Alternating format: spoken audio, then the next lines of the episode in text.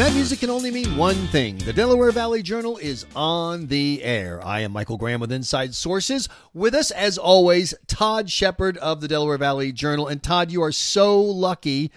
The uh, Philadelphia and its suburbs are the place to be on the 4th of July. So I assume you've got your uh, nice, cold, chilled Sam Adams brewskis in the fridge and the ribs ready to go on the on the uh, griller.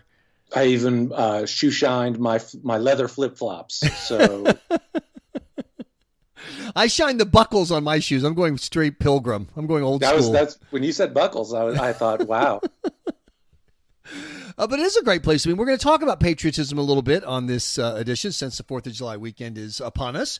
Uh, but before we talk about uh, patriotism and protests, and also how some parents are looking at homeschools versus the traditional public schools, uh, there was an interesting report this week from the Pennsylvania Attorney General's office. It was interesting for its findings and also, Todd, as you reported, for the fact that it exists at all. Right. Well, of course, when you think about grand juries, what you typically think of is the handing up of indictments. But of course, in Pennsylvania, uh, you know, you can they can actually do these investigations and then come out with a report as opposed to an indictment. That's what happened with uh, Attorney General Shapiro. They did the the whole report on the fracking industry. But the, the whole report phenomenon has been controversial in the state. In 2019, there was a task force uh, and there, the, it wasn't unanimous, but they came down pretty hard on the process. They said grand jury reports are created via a markedly one sided process. Uh, they lack the trustworthiness commonly ascribed to other court proceedings that are adversarial in nature. So that that already gives you a, a kind of a, a feeling of uh, the the political nature of this report and how it's going to play out probably in the coming months. In other words, if in a traditional prosecution, a prosecutor can, quote, indict a ham sandwich, as they say when it comes to traditional crimes, then if you have a politically partisan AG and a grand jury and you want to go after a uh, an industry or a political cause, say, oh, just randomly picking one here, Todd, the energy sector, that's a pretty easy ham sandwich to indict. Yes, and I think the the sideline that goes with that is look in the in the past uh, three or four podcasts we've talked about the political ambitions of some other people in the state, but I think everybody agrees that it's another poorly kept secret that AG Shapiro wants to run for governor, and so. Uh, you have to put ambition into that mix too, because a lot of people are viewing the report through that lens. What did the report claim to find? Well, uh, not only just claim to find. Uh, first of all, a lot of the findings were they they said uh, that the investigative uh, powers of the Department of Environmental Protection weren't robust enough. The Department of Environmental Protection just blasted the report. They said this is nonsense. Uh, the Marcellus Shale Coalition came out with a, a seven page letter that they sent to the uh, General Assembly and they laid out year by year all of the additional regulations that have been added. Uh, so they, for example, um, fees, permitting fees have gone up in, in two or three of those years, and those permitting fees have allowed the Department of Environmental Protection to increase their oversight staff from about 60 to about 190. So they've tripled their oversight staff. So you can see why the, the energy industry is pretty irate about this report. As apart from findings, they also issued recommendations. So, for example, they issued a recommendation that the, the setback limits, so in a lot of cases, you, you know, when you have a school, the, the drilling site has to be set back 500 feet from the school. Uh, the they recommended a setback limit of 2,500 feet, which is basically half a mile. Wow. Yeah, and the the deal is is when you start to tally up all of the locations that you have to put setback setback limits to, hospitals, schools, and and all of these other places. Once you draw those circles, you end up with just these, you know, 10 or 12 tiny little slivers across the state that you can actually drill. And so that's what the gas industry is is arguing is that that limit would be a or that setback would be a de facto ban on the industry. And America's dad, now America's creepy old guy in prison, Bill Cosby made uh, the papers again. An interesting story from our own Hiram Reisner about uh, his case. What's up with that, Todd? Well, Cosby, uh, of course, his attorneys feel they have right to appeal based on some of the way uh, some of the um, evidence was presented and some of the testimony was taken in his original trial. Uh, as you mentioned, our reporter Hiram Reisner, an incredible tip of the hat to him because he talked to two of Cosby's victims. Uh, one, Valerie Valentino, uh, she said, Look, I, I think he has no conscience. He shows no remorse. She called him a monster and said he was the most prolific serial rapist of the 20th century. Wow. Um, Andrea Constand, um, you know, she said it, it's upsetting, it's sickening actually, and it re-triggers. And I'm sure it does. Um, just reading the story, um, and look, you know, I've been a reporter for 15 plus years. I've talked to victims of a lot of different tragedies, uh, victims of a lot of different criminal acts. Uh, it's heartbreaking. And so as I read that story, it just it gave me a sickening feeling uh, to imagine what those women went through the first time and what it would be like for them to have to relive it again and and probably several more times in the upcoming years as there will, as he'll he'll definitely be in the news so many more times in the next two or three years. It's important to note that he's only able to appeal a few of the rulings against him. So it's not the case that he's about to get a get out, get out of jail free card. So he's going to be behind bars regardless. I guess the hope is this just keep chipping away at the convictions, and he's got the money to keep sending out his lawyers and his spokesperson, which just kills me that there's a guy in prison for rape who has a spokesperson. Yeah, I think your your initial idea though is is mainly correct. Is there are so many other charges that can't be contested uh, that it, it's no doubt that he will. He's not. There's no way he's going to be sprung and go back to living the life that Bill Cosby once lived. So um, yeah, you're absolutely right about that. And of course, there are cases that are still pending in other jurisdictions. So. Um, the rest of his life is is going to be prison and legal proceedings. And that's and the way it should be. I agree. And so, uh, so that's the ugly news. The uh, the the more hopeful news, perhaps, is as we approach Fourth of July, the, uh, the conversation about patriotism and protests. And it is an interesting year for us to have the celebration of the founding of America at a time where there are people who are trying to literally pull down the statues of the founders and are declaring that America's real founding wasn't 1776, but it was in 1619 when the first African slaves uh, touched uh, northern North, North American soil. And you wonder, Todd, when you talk to people who are supporting the Black Lives Matter movement, are, are they going to celebrate the Fourth of July, or will they be sitting in their house with the shades down, going, "Why are people celebrating?" Yeah, there are some, you know, spotty uh, and very small Black Lives Matter protests that I think will go on uh, across the holiday. But interestingly, I did have the chance to to get a question in to Montgomery County commissioners. Uh, I asked two of them, you know, are your thoughts about patriotism any different this holiday, especially because there's this Gallup poll that came out that said the feeling of patriotism is at an all time low, at least since Gallup has been measuring it since 2001. So, for example, Commissioner Ken Lawrence Jr., uh, he's an African American uh, county councilor. He said, I, I, think people should certainly still be patriotic. And one of the things I've been proud of throughout this pandemic is how much people have rallied to help their neighbors. So, of course, there he's talking about the pandemic, not so much about the protests. But uh, his colleague, Dr. Valerie Arkoosh, who's chair of the board, she said, I'd be curious to see what those numbers look like here in Montgomery County, because she says, my sense is just the opposite. So her feeling is that patriotism is really very strong in the county. And I'd imagine that if, if she feels that way in Montgomery County, that other people feel that way in, in Chester and Delaware and Bucks. And as far as we know, no founding father statues have been toppled in the Delaware Valley. As far as, as we know, as far as we know, yes. Well, and uh, now that's a question that I've I've also posed to a couple of these county boards. Uh, I asked them what what statues are are in your under your control, and and mm-hmm. if if someone wanted to legally remove or lawfully remove them, what what would the process look like? And you could see the sort of the the shock of their face that they hadn't even really they had no idea about what statues were in their uh, under their jurisdiction, you might say.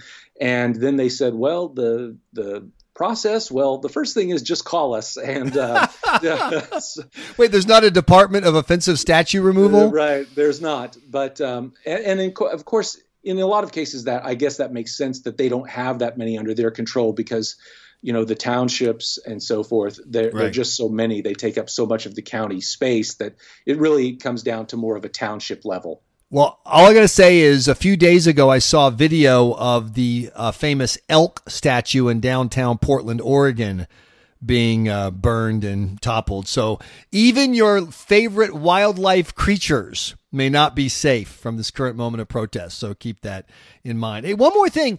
Even though it's the you know the summertime, really the kind of the peak going on with the Fourth of July, parents are looking ahead to the coming school year. A lot of different guidance about how school is going to be conducted it's hard to see a way that you can do public school without a vaccine that some parents are going to accept. And you did some reporting, Todd, on how this has caused a surge in interest in homeschooling among the sorts of parents that you don't usually think of as homeschoolers. Right. Well, everybody had that baptism by fire or that sink or swim moment, right? Back in March when schools were just closed and oh my goodness, now I have to I have to finish these last eight weeks for my kid here. Uh, and so now that all of these parents have that experience, maybe it doesn't look quite as daunting. Really, this is one of the funnest stories I've done in a long time. Uh, I talked to four people about. Uh, you know their homeschooling experience. I talk. One of them uh, is an education policy analyst with the Commonwealth Foundation, and uh, I think the real theme that I came away with was uh, if you've never done homeschooling and, and you think about it, it can seem almost insurmountable or impossibly large in your mind. But all of these parents said, look, once you get the hang of it, it actually it, it makes everything easier. Um, you, the flexibility that you're allowed in in how to teach your kids is really incredible and it's liberating. Um, so and, and and above all that, you're never really on your own. Uh, the homeschooling communities that have built up to support one another, and of course, a lot of the people that I talked to for my story, I found them through their Facebook uh, groups. Um, these groups, uh, they're not just there for support. They organize field trips, they organize uh, science fairs, they organize debate competitions. Uh, so it, it, really is much more than just a mom and dad at home with, uh, you know, Bobby and Jane. Uh, it's it's really a community, and it's far more robust than I think the, the average person can realize until they've really uh, taken some time to investigate it and so the, the community is is is just that much more robust, I think, than anyone has ever imagined, uh, unless they've had the time to investigate it. So we're happy to welcome into the podcast Colleen Hroncich with the Commonwealth Foundation. A recent article from USA Today had a USA Today Ipsos poll that said one in five teachers say they are unlikely to go back to school if their classrooms reopen in the fall. But it's the second part of the poll that is also very interesting. It, this is a separate poll that says with parents with at least one child in grades K through 12, that finds that 6 in 10 of those parents say they would be likely to pursue at home learning options instead of sending their children back to school this fall. Now, of course, those options could involve a cyber charter, it could involve a lot of different things, but obviously, one of those big choices is just homeschooling. And so we're talking with Colleen Hroncich. Uh, she is a homeschooler and also an education policy analyst with the Commonwealth Foundation. Colleen, great to have you on the Delaware Valley Journal podcast. Thanks. I'm happy to be here. So, give us your background in homeschooling. Sure. So, I've been homeschooling my kids for the last seven years. Um, I have four kids. And prior to that, some of them spent time in a local district school. We did um, a small Catholic school, and then we also cyber schooled. But um, homeschooling is what we found that really worked for all four of them because we could individualize it, you know, so it met the needs of each of them. Right. So one of the stories we did right after our launch in March uh, for Delaware Valley Journal was we talked to some cyber charter uh, principals, and they said yes, we saw this incredible surge in enrollments in February as news of the virus was building, and then when things started to really get more thick in the first couple of weeks of March, it got, you know, the, the enrollments really started to roll in. Are, are you, uh, you know, being in this education policy world, but also just being in the homeschooling world, are you seeing a, a similar increase to what is referenced in this um, in this USA Today poll? I mean, just from an anecdotal point of view. Absolutely, I've had lots of people reach out to me, and I know other other homeschoolers have as well. There's um, great interest. You know, for the next year, certainly because of all the rules that the schools look like they're going to have to put on, you know, with social distancing and everything. That's certainly part of it. But I think also part of it is, you know, parents are seeing more what they can do at home and how much more efficient it can be, you know, having the kids learning at home. So I think it's twofold. One is that they're experiencing it and they like what they experience, and the other is they're concerned about what the environment will be like when kids do return to school. Right. It seems like uh, there are a lot of let's let's imagine this hypothetical. If if the, the virus had hit later, uh, let's say in the middle of the summer, and there had never been the closure in the late part of spring, such that parents were going through the, the elements of homeschooling essentially for those last eight weeks or so, I, I would imagine that the, the, the interest would be far lower. But having that experience and really starting to see um, maybe what used to seem unimaginable or too difficult to them now all of it seems rather doable.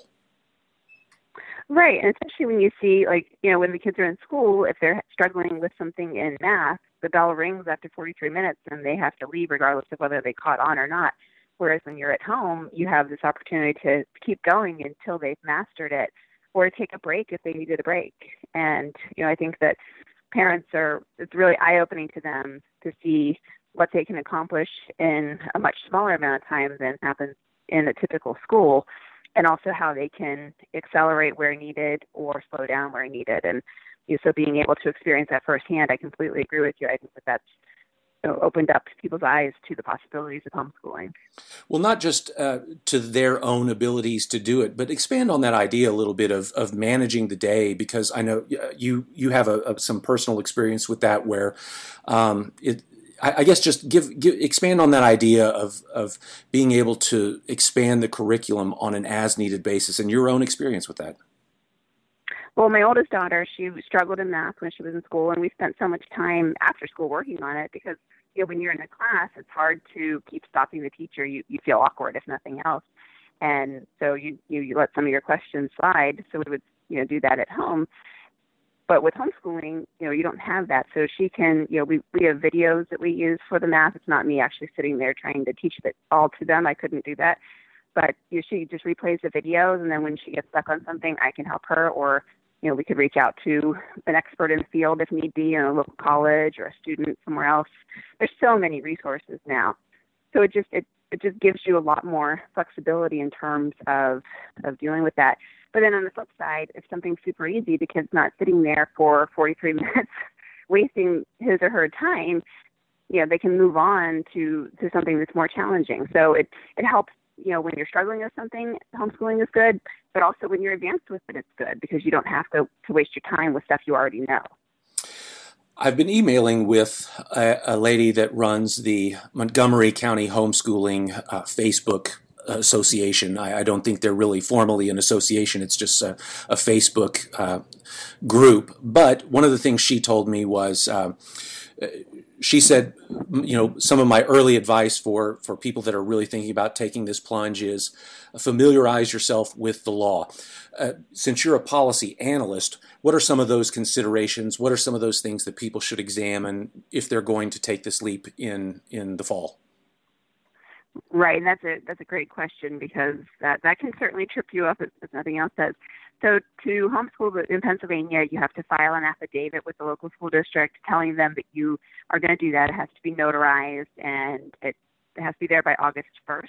I don't know if that will change all with COVID. I don't I don't think so. Last year they did change some of the regulations, but I don't think that that's going to. And there's a lot of websites that explain in detail what needs to be included with that. AskPauline.com is one that I use a lot. I found that too. Links, yeah. Yeah, and she links directly to the, the laws in question. So that's I would say that's the easiest way to get the information that you need. Um, you know, that's that's what I use is AskPauline.com. But you know, so then you you file that, and then along with that, it kind of have to give a very basic overview of what you're going to cover that year. It does not have to be specific just you know following the you know the legal guidelines and then you just go ahead and do it. At the end of the year, you have an evaluation, and there's lots of resources that can help you find an evaluator. Um, you know, there's local homeschool groups spread all across the state, and you know, a lot of times they arrange for evaluators too. So it's, it's very doable. Um, Pennsylvania is considered one with high regulations, but I quite frankly have not found it difficult at all to follow them. You and I have already spoken before as I was beginning the first part of my efforts to write this story about homeschooling. So uh, you and I have gone over this question before. But w- when I considered homeschooling before, or the way it, it I thought about it was, it seemed to me like a 100% in or out option, which is to say, you sort of committed to doing it for life or you just didn't do it at all, um, other than obviously helping the kids with the homework. But I was really fascinated by you know your experience, and and you told me that uh, you know uh, you know a friend that. Uh, oscillates on a year by year basis, and you've even uh, sort of used homeschooling in, in an eclectic mix. Talk about how someone can do that, or or talk about how you can put this myriad of options to use. Right, and that's one of the lovely things about homeschooling today is we have so many options. So the friend you mentioned, she her kids go every other year once they're in the local public school, and then the next year they homeschool, and that way she gets what she sees as the benefits of you know being involved in the local school community. You know, her kids have friends through that, and then also being involved in the local homeschooling community, and her friends, her kids have friends that way, and it's you know it's kind of a different mix of people gives her, you know, them, you know, very diverse experience in terms of you know, their educational practices, the friends that they meet, the activities that they join. That works for them. Now, I've never known anybody else that does it quite that extreme. Right. Um, but a lot of people will move in and out. You know, of cyber school, I have a friend who has eight kids. She's homeschooled them all. She was one of the pioneers, but her last two are in high school and they're starting cyber school because, you know, let's face it, she's probably tired. but also it's just you know they they wanted that little extra structure you know to their day, and you can do the structure through you know any sort of homeschooling. You can buy whatever curriculum you want and everything, but you know they just for you know decided that this was the right approach for them. And then, you know, I have taken, as you say, a very eclectic approach where we've done dual enrollment at Grove City College, where we live. We've done um, classes, the hybrid homeschooling type of approach through the local Christian Academy, where they offer classes for homeschoolers that you can do on an a la carte basis. Some of our friends, the kids take classes at the local public school. Um, you know, and then of course there's all the online resources you could ever dream of. Right, and and and let's talk about that for, too for a second, because not just the online resources, but again, as I've been doing my research for this story, I've been in touch with these county Facebook groups, but also the community is it's not just there for support, uh, it's there for actual learning help. I mean, field trips and other things. Describe how the community of homeschoolers comes together for all kinds of other learning options. It's amazing. It depends on where you live, but where we live, there's there's co-ops, there are sports leagues. My son plays basketball, and the nice thing about homeschool sports is it's not all or nothing. It's you know he's able to play on that team. They have fun, but they're not trying to win you know trophies. They're just trying to exercise and enjoy all the benefits of sports. But he also does speech debate, so sometimes he would miss basketball practice, but you know the coach didn't penalize him for it. So it's just it's, it's, oh, so much about it is a much more natural rhythm of life. You know, once you're out of school, you're never in a situation where you're only with people your own age. You're never in a situation where bells rule your day. So many things about our current model of school are very unnatural, and you know they're based on the factory model with homeschooling, you get to base your education on the way you actually live your life. You know, their classes are mixed ages, which is tremendously beneficial. You wouldn't even believe it until you see it. But you've got, you know, when younger kids are with older kids, the older kids take on a leadership role because you know it, it just happens naturally, and the younger kids tend to look up to them, and then they strive to be that type of leader. And it's just it's it's such a different environment that um, you know it's it just has benefits well beyond the educational benefits and the homeschool communities, all the ones that I've been involved in, you know, they just have that same vibe. Right. Uh, before we go here, give us your last, you know, your your best two or three other pieces of advice. I mean, obviously we've talked about the legal aspect, but your best two or three pieces of advice to that parent that might be listening to this podcast and is weighing this decision for their family. Would say don't be afraid of it. You're not locked in. If you decide to do it and it doesn't work for you, you can change. You know, there's no penalty to it. but also realize that normal homeschooling is different than what we're currently living through. Like, even though we call it homeschooling, we kind of joke that we do never at homeschooling because of all the activities that are available. So it's not like you're going to be trapped in your house all day with every possible outlet closed to you. You know, it's, there there are activities you can take trips to museums. You could do historical field trips. You can do there's there's different science groups that pop up. You know, some of the museums offer classes for homeschoolers. There's just there's more resources than you can ever even begin to imagine. And so the support is there. If you if you want to try it, give it a try. And if it doesn't work out, then you know what what's the worst thing that happened? You spend some extra time with your kids. I think it's great advice. Colleen, thanks so much. Uh, all of that insight, I think, is just going to be uh, super valuable to anyone that is able to catch this podcast. And we're really grateful to have not only your policy expertise, but your your your firsthand experience as well. Thanks very much, and have a happy Fourth. Thank you. You too. Thanks for having me on. Great job as always, Todd. I don't want to keep you away from the beer and brats one more second. Have a terrific 4th of July, and we will uh, talk again next week right here on Delaware Valley Journal on the air. Please remind everyone how they can find us on the various interwebs. Facebook, just go to your search tool, look up Delaware Valley Journal on Twitter at DV underscore journal. If you want to email me, Todd at insidesources.com. And there's a Delaware Valley Journal website, of course, that everyone needs to check out. Are we on Tik? We're not on TikTok, right? Are we? Uh, we'll, hey, the 4th of July is going to be a TikTok specialty for Delaware Valley Journal. Thanks so much, Todd Shepard. On behalf of Delaware Valley Journal, I am Michael Graham.